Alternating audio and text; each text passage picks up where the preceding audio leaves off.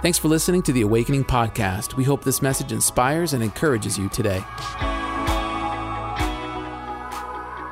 Today, I want to talk to you about the story of Christmas. It's an incredible story. This isn't a small story, it's not a little story.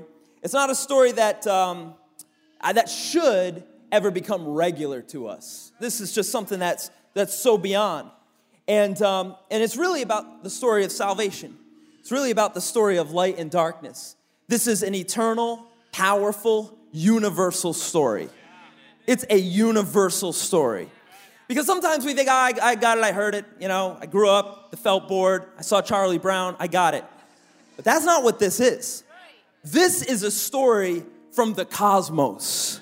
The Christmas story is the precipice of all creation that God put on human form and came down to us because we could not get up to him so that he could dwell among us, have relationship with us and open the door that we might one day dwell with him in eternity and in heaven.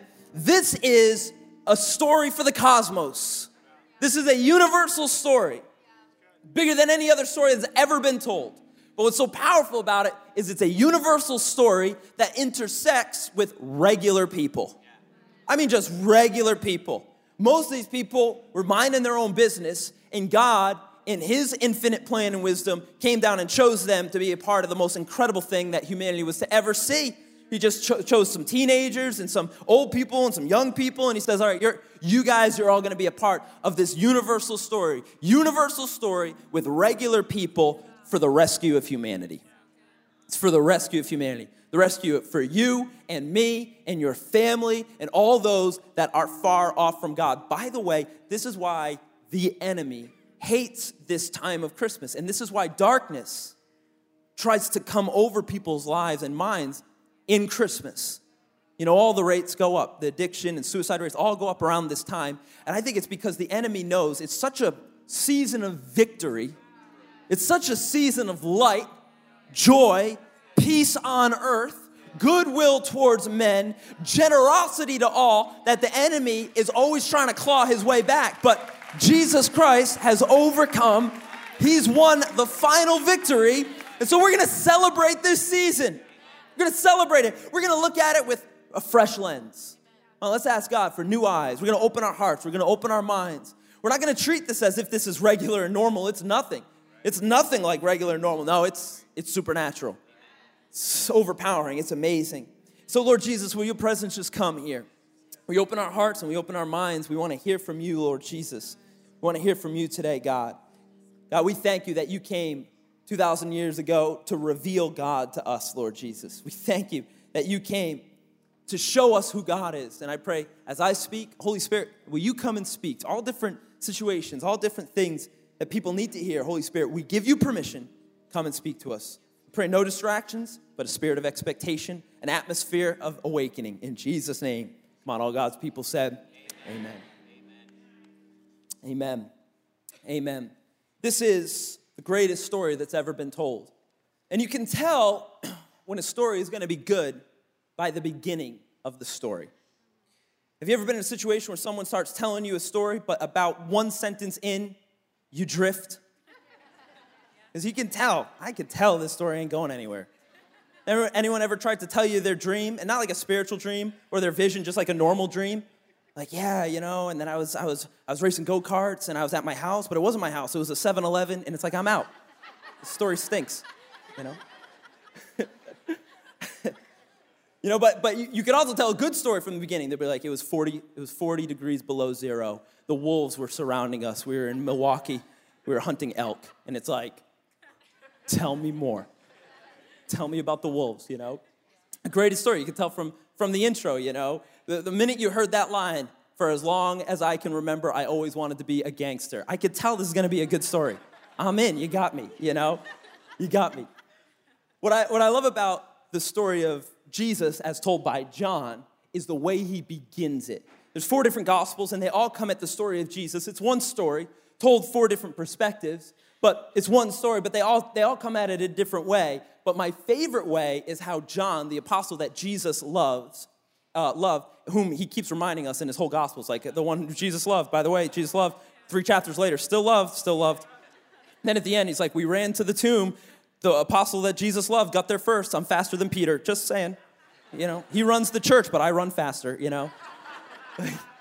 it's uh, John just had a real close relationship with Jesus, and, and he really knew Jesus. He, he, he knew him intimately, and, and they were like, like brothers. And, and when it came time for John to tell us the story of Jesus and who he was, he begins in an incredible way.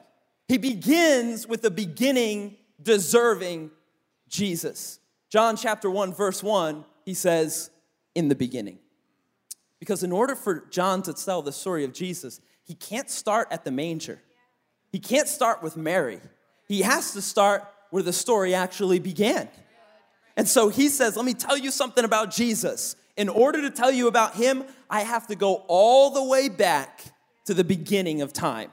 I have to go all the way back to create creation moment itself because if you don't understand creation and creator, you're never to understand Christ.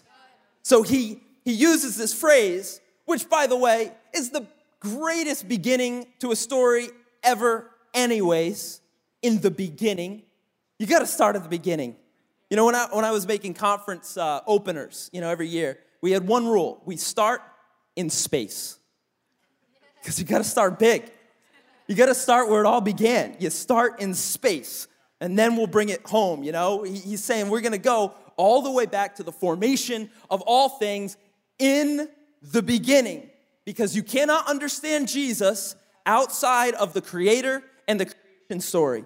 And he's, he's paralleling it to Genesis. In fact, we'll look at this parallel back and forth because he's trying to show us an aspect of Jesus that we might not understand if we just start at the manger and go into the miracles. We have to go all the way back to the maker in the beginning.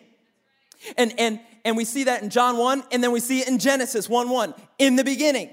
And here's this parallel. But in Genesis 1, we see that the writer Moses says in the beginning God.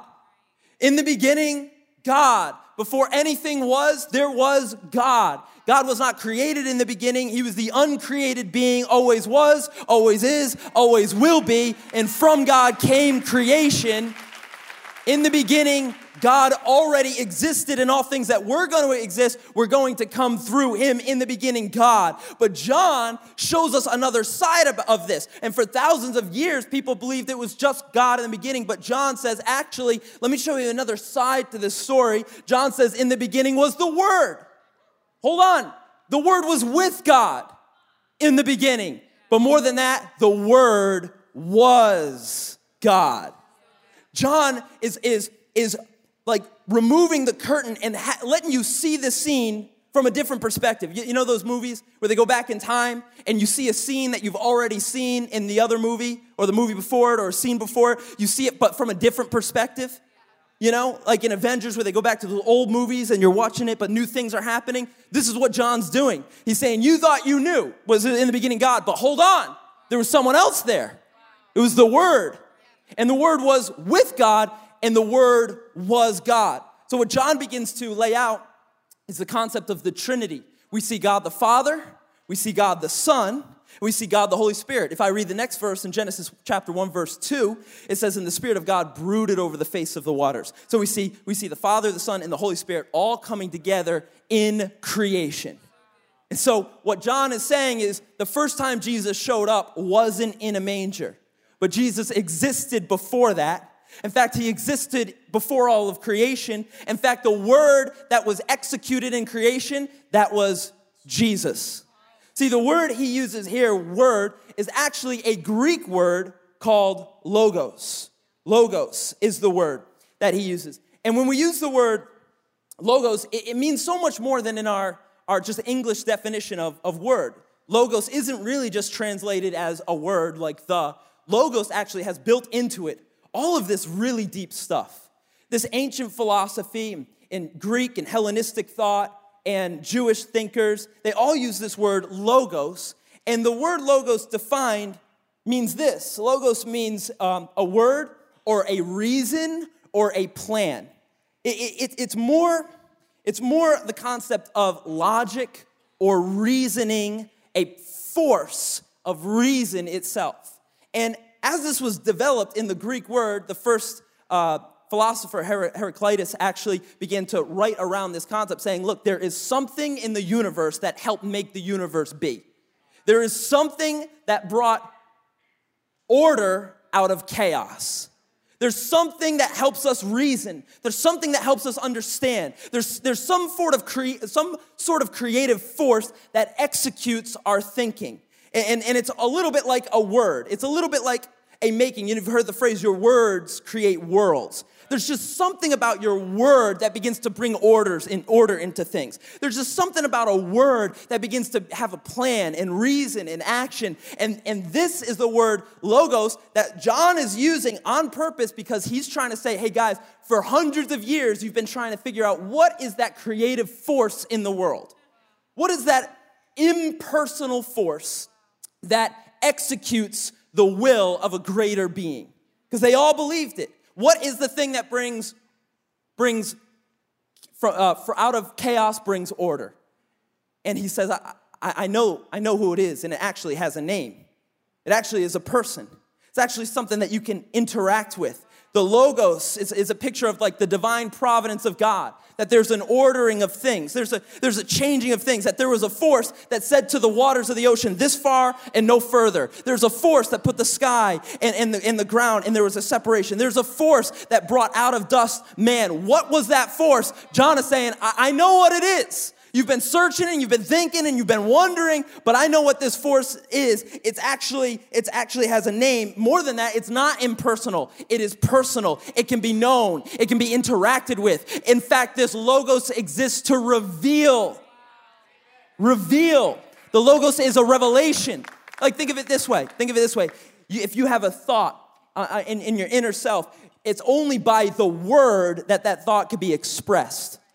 And when you express words, people begin to know you. Those words create a bridge through which people can get to know you.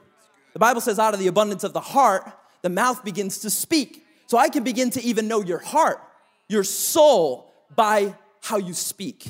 Out of the abundance of the heart, the mouth speaks. And what this logos is, is there is a speech, there is a pattern, there is a force that comes from God, but that you can travel that bridge backwards and figure out who God is. Jesus is the revelation, the revealing of God. In the beginning was the logos. And the Logos was not impersonal. No, it was personal. It was Jesus Christ. And he was there in the present and he was beginning to execute creation. He was calling things out of chaos and into order. By the way, that's good news for you today. Because if you feel like your life is filled with chaos, there is a force in the universe and he has a name and his name is Jesus. And he can begin to call order out of your life. He can begin to call order out of your mind. The Bible says, take every single thought captive and submit it to Jesus and let Jesus say yes or no. He is the order of things. He is the, he is the, the waymaker of things. He is the one that brings light and change into the world. He personifies God. I was speaking to a friend of mine that's a creative des- designer that was talk. He creates logos for a living, and he was saying when you make a logo, it is a stamp, it's an imprint that shows the identity of a company. You can look at the logo and you can get the vibe. Coca Cola, it's gonna be good. Amazon is gonna be evil. You, you know? Come on. Come on.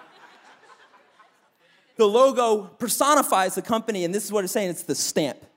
Jesus is the stamp. You can look at him and you can understand the vibe, the feeling, the reaction, the values, the culture of the organization behind it. Jesus was the identity that God revealed to mankind.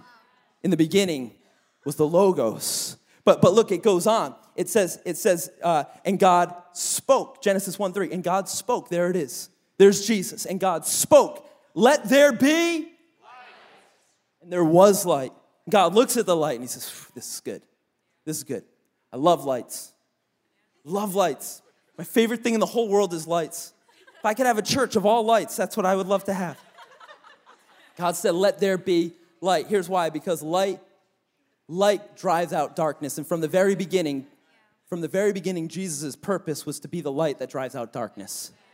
John, he reveals this to us and he says, In him, in Jesus, was life, and the life was the light of men. Now get this, and the light shines in the darkness, and the darkness has not overcome it. It's not will not overcome it, it has not overcome it. The minute the light appeared, darkness lost. That's the good news for you today. Darkness loses.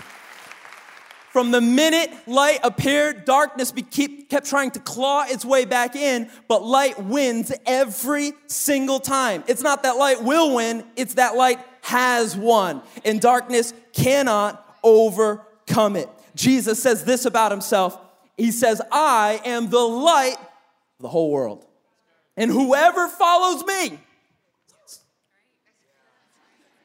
will not walk in darkness, but will have the light of life. Jesus says, when God said, Let there be light, that was me. I'm the light of the whole world. Do you know what's interesting in Genesis 1? Go read it you know, God creates the light before He creates the sun and the moon and the stars and the heavens. Because even when those are wiped away, there still will be light that remains. And that light has a name. It is personified. It is Jesus Christ. And wherever He goes, there can be no darkness. There can be no pain. There can be no mourning. There can be no sickness. No, He is the light that comes in. And when He comes, darkness begins to be driven out. I'm, I'm, I'm here to declare today that this time, this season, there will be no darkness in your mind or in your home or in your life. For the light of Jesus Christ has came. This is what we celebrate the fact that He has come. And I pray right now in the name of Jesus, light into your emotions, light into your mind, light into your, your, your home, light into your children. I pray there is no things hidden away in darkness, but we expose it right now. And we invite the light of Jesus Christ come and take authority over the hidden things in our life. We want no part of darkness. We want to walk in the light of Jesus Christ. And wherever there is light, there is liberty, there is freedom, there is safety. And in Him is the light. So darkness is now an option. But it's just an option. I no longer have to be controlled by darkness. I no longer have to be ruled by darkness. I no longer have to be obsessed with darkness. I once was in darkness, but he's called me into his glorious light. Darkness is now, it's an option, but it is not the ruler. It is not everything. It's just an option. I can choose it, but I don't have to anymore because I have the light of Jesus Christ over my life and, and in my mind and on my spirit. And I, w- I would just encourage you do not embrace, do not fall in love with the darkness of your past just because that's all you've known. Make no mistake, it's just an option now. Your past no longer has authority over your present, certainly has no authority over your future. The darkness is not far reaching, the light has come. The light has come. Be careful what you read. Be careful who you speak to. Be careful what you watch. Be careful what you listen to because there are things that are carriers of the darkness, but we're called to be carriers of the light of Jesus Christ. I want no part of darkness. I don't want to talk like it, look like it, act like it. I don't want to live in it. I don't want it on my mind. I don't want it on my emotions. So I must come the closer to Jesus. The closer I am to Jesus, the more the light gets on me and in me and then comes through me. He is the light of the world who has conquered the darkness that tried to overtake me. In 1893, there was the World's Fair in Chicago.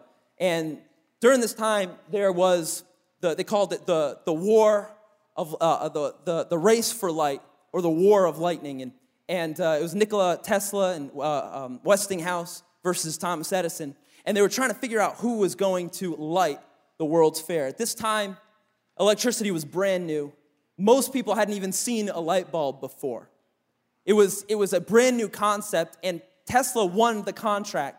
And he put 100,000 light bulbs on the World's Fair. Every sign, every building, every structure had light bulbs lining it, like, like almost like you've never even seen even till today. It was astonishing.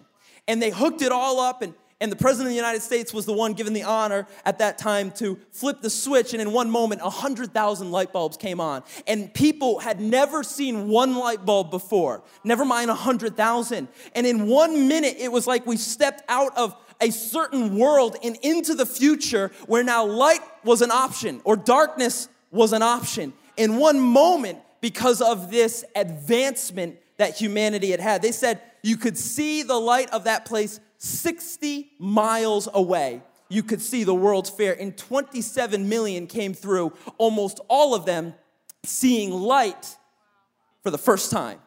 Electric light for the first time. When Jesus Christ came, he now put the switch in our hands, saying, You no longer have to live in the old way, in the old past, but there has been an advancement, there has been an innovation, there has been something brand new. You now get to choose. Come to me. If you're weary, if you're tired, if you're heavy laden, if you're sick of living in darkness, I'm the light of life. And so now I got a choice, which is pretty amazing. Which is pretty amazing. I got a choice. I don't have to continually live under that threat and under that state, but I get to come into the light of Jesus Christ. Come on, can we just thank Jesus that He came to reveal God, to change our lives? Prophet Isaiah saw this coming 700 years before Jesus ever showed up. He said, Look, the sun will be no, will no more be your light, nor will the brightness of the moon shine on you, for the Lord will be your everlasting light, and your God will be your glory. Isaiah foresaw this. The prophet spoke it. Look at what we find in Revelation when all things pass away. Uh, John, who got this vision, begins to speak of what the new city, the new heaven, and the new earth will be like. And he says, And night will be no more. They will need no light of lamp or sun, for the Lord God will be their light, and they will reign forever and ever and ever. Jesus Christ is going to be the the sole force of light for the whole planet when we're in heaven. No more need for electricity, no more need for man made things. Is Jesus and Jesus alone. But I'm here to tell you, we don't just have to wait for that. Jesus can come and be the light of our life here and now. Look at this promise from Isaiah. He says, The people who walked in darkness, and maybe you're someone who's been walking in darkness for a long time. Before you come in Jesus, come to Jesus, the, the only thing that you have is, is, is the, the um, is the only, the only way to live is like stumbling through the darkness. My, my kids have little, um, they've got little stools, right? Because they're so small. And they bring these stools everywhere, and you would be astonished at the places that they can get to with stools. It's unbelievable. I don't know if, if any parents are here of small children, but stools are the greatest weapon that, that they've ever been given. My son has a, a double decker stool, but it's, it's, it's, pitch black, and, and he keeps it right in the hallway where I, I go at night to, uh, to you know, turn on the alarm system and everything. And every single night, I walk into this kid's stool, you know, and I'm like Joe Pesci in Home Alone, you know? So frustrating, so frustrating. When you walk in darkness, you stumble around. When you walk in darkness, it's just pain. When you walk in darkness, you are on your own. But when the light begins to come, all of a sudden obstacles, they become avoidable. It's my kid's stool. That's not some unbelievable, overwhelming thing. I'm just going to move right around that. When the light begins to come in, the ways you used to live begin to change totally. And the light begins to reveal things saying, hey, you got to be honest about this thing now. Come on, you need to face this thing now. The light the word is a lamp, the word. The Logos is a lamp unto my feet. Come on, he's a light unto my path. Come on, how many thank God that Jesus came and, and he changed everything? To those who dwelt in a land of darkness, maybe you've been living in a land of darkness. Now, on them a light has shone, and his name is Jesus Christ. John is speaking about this concept. Remember, I told you it's a universal concept? This is as big as we could possibly go talking about light and darkness, talking about universe and creation. This is as big as you could go. And John pivots in verse 5 and he throws this, this sentence in there that seems to me to be absolutely out of nowhere. John, John says, Oh, by the way, talking about light and darkness and eternity and things to come and things past, there was a man who was sent from God and whose name was John. And it's like, John, this is you're talking about pretty eternal things. And then he's almost like, oh, ah, almost forgot. There was this guy who came, and his name was John. And it's like, okay, we just took a hard left turn here from like the deep philosophy of eternity to be like, oh, I gotta tell you about this guy, John. And he, and he begins to tell us in verse 7, he's like, he, he came as a witness to bear witness about the light that all might believe through him. This man, John, was to be known as John the Baptist. And so the Apostle John is writing about this man, John the Baptist, and he was saying, in the midst of these eternal, powerful, unbelievable things that Jesus is coming to be the revealing of all, there was a human being who showed up and he had a very regular name and he had regular parents and it was very normal, and his name was John. You see the juxtaposition that I'm trying to paint here? That God's doing amazing things, but he uses regular people and he uses regular people in regular places at regular times because you might be thinking God's unbelievable story of creation doesn't include me. No, it does. And there are wars in the heavens, there are supernatural things that go on, and it includes you. As you're eating oatmeal on a Monday morning, God's trying to get your attention. God is, is he has these powerful things going on, but let me tell you, he's not not disconnected from your life, and he's gonna use you. He's gonna use you in mighty ways. He's going to use you in powerful ways. So, in the midst of all of this, John says, I can't tell you the rest of the story until I tell you about John the Baptist. And John the Baptist was actually one of the initiating events of the story of Christmas. You know, we always think it began with the angel showing up to Mary and being like, You're blessed and highly favored. And she's like, Whoa, this is crazy. But that's actually not where it began. talk about that next week, but that's not where it began. It actually began months before that, where a man named Zechariah, who was a priest, he went into the temple at the moment of incense, and, and he was chosen to bring incense before the Lord and pray. And he was in the temple praying, ministering as a priest before the Lord, and all of a sudden, bam, a giant angel appears next to the altar. And the angel says, You are blessed, my man. This, I'm a messenger from God. I've come for you. I've seen what you've done, and all of your prayers are gonna be answered. You are gonna have a son. And at this point, Zechariah is an old man, but the angel is saying, You're gonna have a son, and he's gonna be used by God to turn people away from their sins, and he's gonna be used as a messenger to go before the Messiah, and he's gonna prepare the way of the Lord. That is an awesome prayer time. You know what I'm saying? Giant angel appears, bam! And Zechariah is like, Oh, because he's afraid. Of course, he's afraid. The giant angel shows up and the angel's like, I'm answering your prayer. And it's like, this is, this is awesome. This is the best prayer and praise moment I've ever been a part of. And what does Zechariah do? He says, uh, here's the thing. How is this possible? Because my wife and I, we've been barren our whole lives. And we've prayed so many times, and the prayer just has never been answered before. Time after time, just never been answered. I, I just, I just, I'm advanced in age. Why now? Why me? How's this possible? Have you ever been in a place where you've prayed for so long, even when God begins to answer it, it feels like it's not possible? An angel shows up, and instead of being like, this is awesome, he begins to argue with the angel, saying, like, this, this can't be possible. This can't be possible. Even as God is answering his prayers, he's saying, I'm having a difficult time believing. Hey, if you're having a difficult time believing, you got good company. Pretty much everyone in the Bible had a difficult time believing. A gigantic angel could appear in your passenger seat and you'd still have a difficult time believing. Zechariah's like, like, what is in this incense? What's happening? right? And Zechariah begins to begins to he begins to engage in unbelief. Here's what's so interesting about this. This is so interesting to me about this. Bible says John who's going to be Zechariah's son. John the Baptist, he came as a witness to bear witness about the light, that all might believe through him. That all might believe through him. Look, the purpose, the goal of John living is that people would believe. And the very first person, the very first person this is all going to begin with says, I'm having a hard time believing. Listen, the enemy will always attack you where your calling is. The enemy will always attack you where your gift is or where your anointing is. Or can I say this? Where your passion is. Where, where the reason God has made you, that's what the enemy's gonna come after. The enemy doesn't come after stuff you don't like.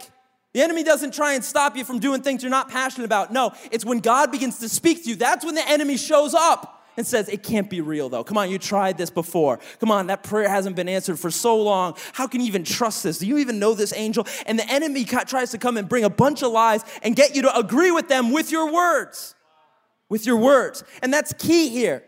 Because don't forget, creation begins with the Logos, with the Word. And so here he's saying, Your son is gonna lead people to God. He's gonna be a witness, and all are gonna believe through him. And instantly, he begins to struggle with unbelief and he begins to speak it into reality. This can't be true. This can't be possible. Make no mistake, your words do create worlds. Your words are very powerful. And when God wants to do something, you have the choice to agree with the light or to agree with the darkness. You have a choice to say amen to God's plan or amen to your past. So many people look at what has happened as the indicator of what will happen. We put faith in our past more than in God's promises. And he's saying, because it hasn't happened, it can't happen. But the angel is saying, God is greater than your past. God is greater than what could happen. God is greater than anything that man's ever even set up. God's gonna supersede this thing. Believe in the promise. But he opened his mouth and began to believe in the lie. And what did the angels do? The angel said, okay, because you can't agree with what God's doing, he says, I'm standing right now in the presence of God, and you don't have a spirit of agreement, so you're not gonna talk for nine months till that boy shows up. Boom. The angel essentially says, This is what you're doing, this is what I want you to do. Shh, shut your mouth. shh, shh, shh, shh, shut your mouth. Why? Why? Because Sometimes what God is doing is so powerful. You have to be careful that your words don't create an atmosphere of unbelief. God always works in atmospheres of belief. He works in atmospheres of expectation. He works in atmospheres of faith. And how God is actually going to begin the greatest thing that we've ever seen. He's going to bring his son on earth, and the first person that's told the news can't believe it. Whew. That's wild. If that isn't a picture of foreshadowing of humanity, I don't know what is. The first person who's religious and knows everything about God says, I don't know about this though. And when he begins to speak it, God says he can't speak anymore because you have to speak with, with faith. Come on, you gotta speak with positivity. You gotta speak with a good attitude. You gotta speak righteousness. You gotta speak peace. You gotta speak love. Come on, you gotta speak, you gotta use your, use your logos for good. Come on, your world is gonna begin to form around you. God is working, but you need to agree with that work. God, I don't know how you're gonna do it, but I believe that you can do it. God, I don't know what you're doing, but I know that you're for me. God, this is painful, but I know that you are doing something that is gonna bring goodness and purpose out of this pain. Be careful how you speak because God is moving heaven and earth on your behalf. And all He's looking for is a yes and amen. All He's looking for is say, God, you can do it. All He's looking for is for you to say, God, I don't understand it, but you do it. Listen, negative, faithless talk creates an atmosphere where God can't work. So much so that angel said, until you can speak right, until you can speak faith, until you can speak hope, until you can speak up, don't speak at all. Come on, what did mom tell you? If you don't have anything good to say, if you don't have anything godly to say, don't say nothing at all. Because your words are so powerful.